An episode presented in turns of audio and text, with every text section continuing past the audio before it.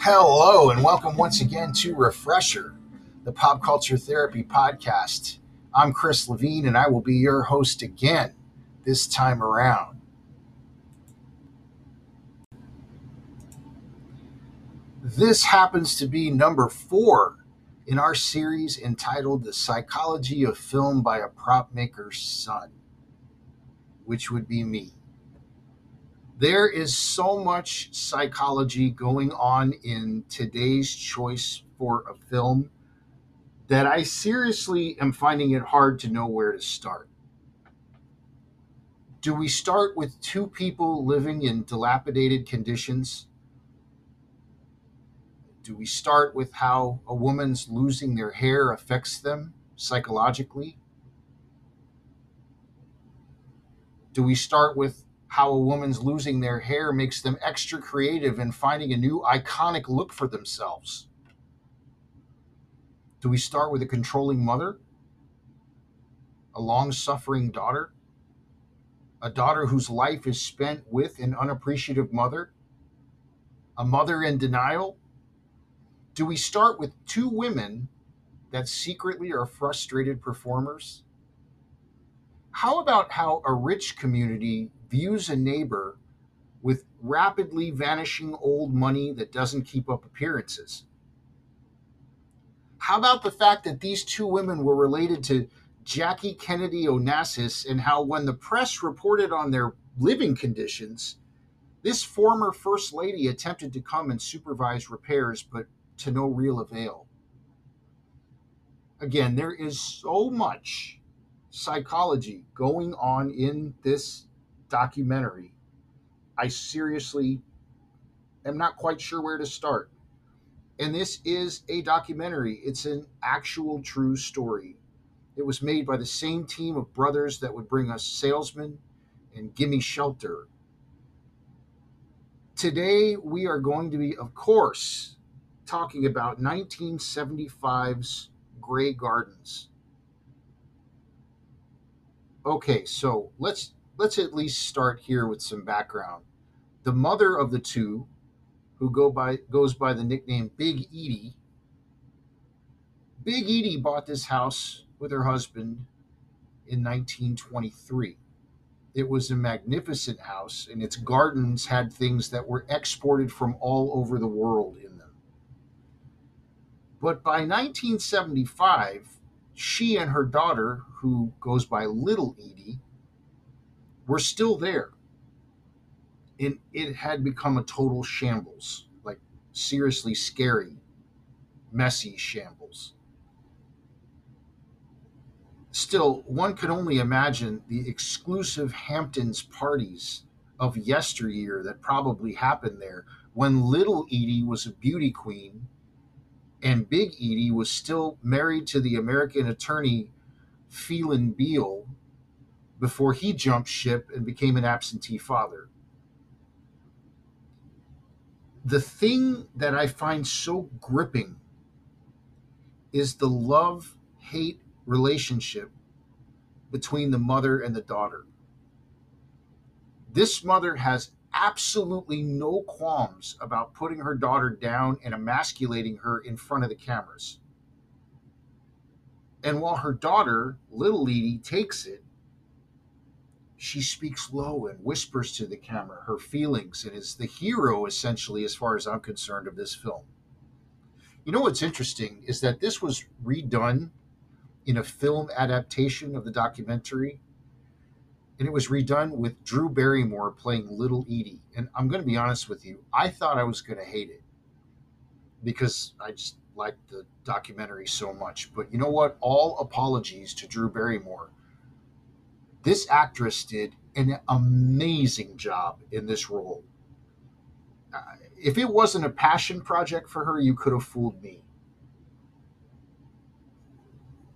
Stellar performance But the original documentary, I feel, I don't know, I just find it so real and curious and perfect that I had to include that in this series.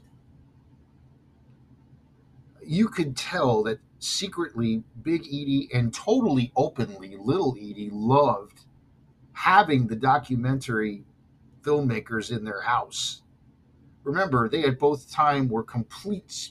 They both at one time, I'm sorry, were complete socialites who were always camera ready. So they were. This was right on time for them.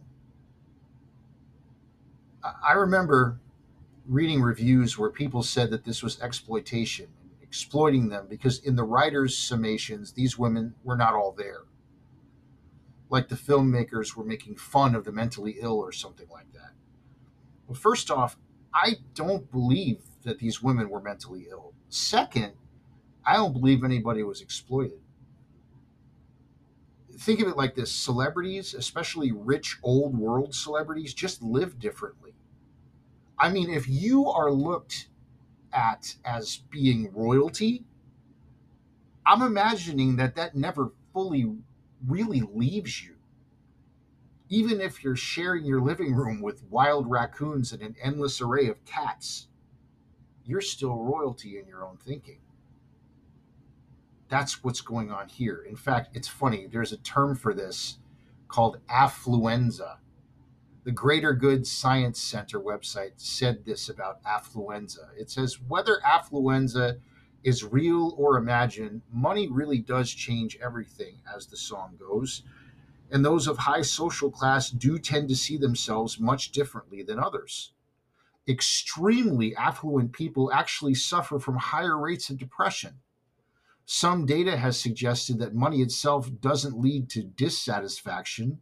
Instead, it's the ceaseless striving for wealth and material possessions that may lead to unhappiness materialistic values have even been linked with lower relationship satisfaction.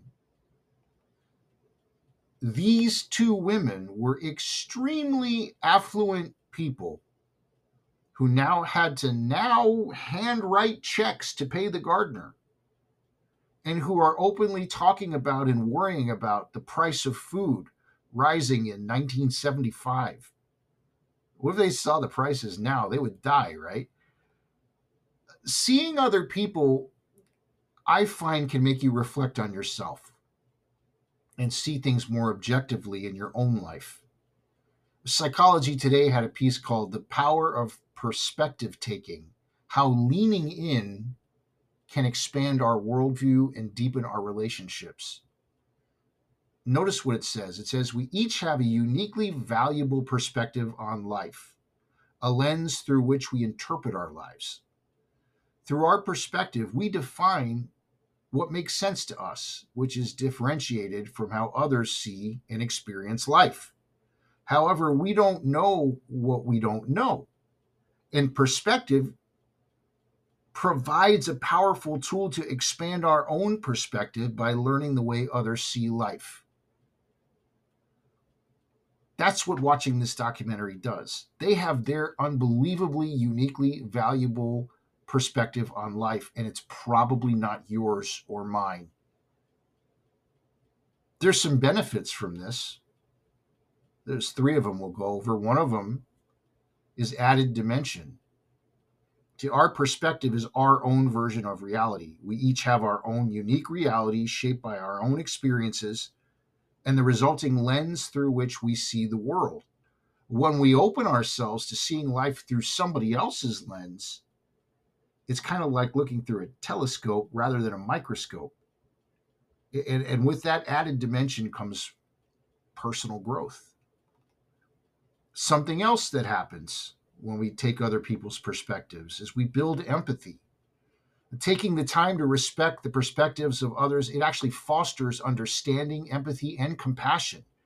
It doesn't mean we have to agree with the way others interpret life or their circumstances or their concepts, though we do have to respect that each one of us has our own unique viewpoint that's founded in the unique set of circumstances that shaped us in our present perspective. And so does everybody else. A third benefit is we can learn and grow. You know, if we really think about it, we are each other's teachers if we choose to be. See, when we choose to learn from each other, we expand our awareness of what is possible for what our what what's possible for ourselves, what we're capable of on a personal level, a professional level, and as well as for us as a global society. The article closes by saying when you take a moment to look through the lens of another and momentarily embrace or attempt to understand their perspective, what you learn may very well be something that you may have not learned by continuing to solely look at life through your own lens. You know, that's what happens. You know how sometimes culturally people are stereotypically only doing certain things that their culture does? You can pick the culture, you can pick the race, it doesn't matter. Pick the part of the United States, pick the part of Europe. It's what we're exposed to. That's what we view as normal. Some people are way out. But if that's what their life experience was, then that's what's normal to them. And you look silly. Well, all three of these things learning and growth, added dimension, and building empathy they all happen for me personally every every single time that I watch this documentary film. Grey Gardens both gave me and changed my perspective on a lot of things. I remember I walked away the first time watching it wishing that I could take little Edie with me. But then I honestly couldn't bear to think of leaving Big Edie there without her. It's deep, it's introspective, and yes, it's a fun film. And I didn't even start on the Marble Faun. Seriously, I watch this at least once a year. You know what? To sum up, let's let little Edie have the last word. She said, One is a lone woman who hasn't got much money and she's fighting to get the same thing she's always wanted recognition as a dancer, singer, and entertaining artist. But here, I'm mother's little helper, cleaning up after the cats. We have once again arrived at the time on Refresher when we present you with a Spotify playlist to shadow our overall theme. This time around, we have for you a Refresher Podcast Grey Gardens playlist. You can find it really easily on Spotify. Just type in Refresher Podcast dash Grey Gardens. We have 10 songs for you, and they are all based on this film. Some of them are in the film. Track number one is Tea for Two by Enoch Light and his orchestra. Big Edie sings this one in the movie, and it's amazing. Number two, the Anne Shelton version of Lily Marlene. Number three, Glenn Miller with Moonlight Serenade. Number four, a duet by Bing Crosby and Rosemary Clooney called People Will Say We're in Love by the way, kind of a fun fact Rosemary Clooney was George Clooney's aunt. Uh, she was the older sister of his father. Number five, Tommy Dorsey with I'm Getting Sentimental Over You. Number six, The Fleetwoods with We Belong Together. Number seven, I've got a pocket full of dreams by Eddie Howard with Dick Jurgens and his orchestra. Number eight, a song called the Parlor is a Pleasant Place to Sit on a Sunday Night by Frank Crumit. That is an old song. Number nine, Cole Porter with Night and Day. And number 10, It's So Peaceful in the Country by Mildred Bailey. That's our new playlist. Again, you can find this playlist really easily on Spotify. Just type in Refresher Podcast dash Grey Gardens. By the way, the parlor is a pleasant place to sit on Sunday night.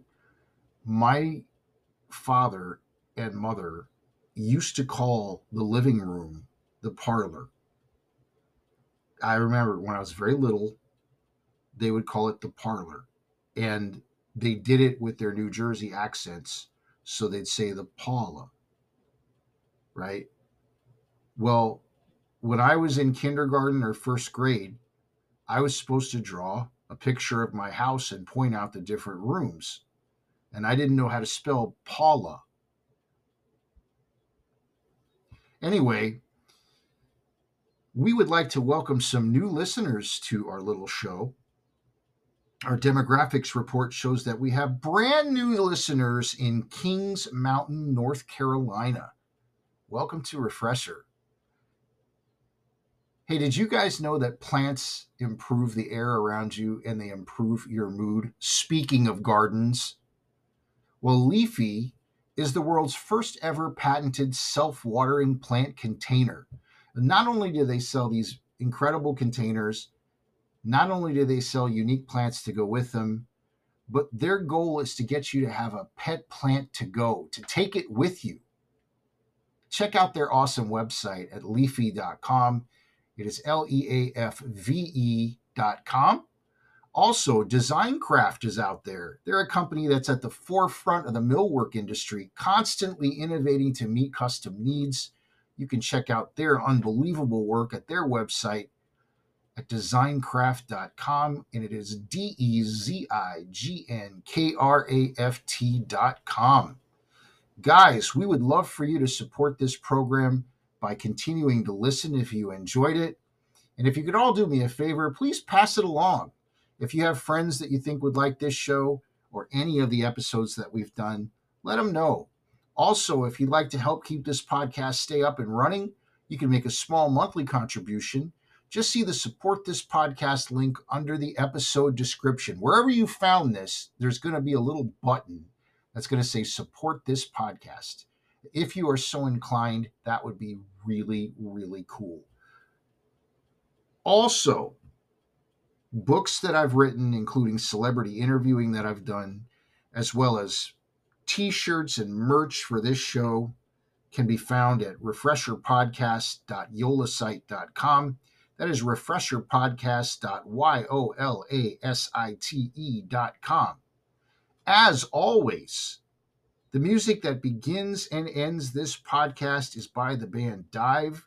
The song is called A Day Late, and it was written by my friend, Mr. John Villafuerte.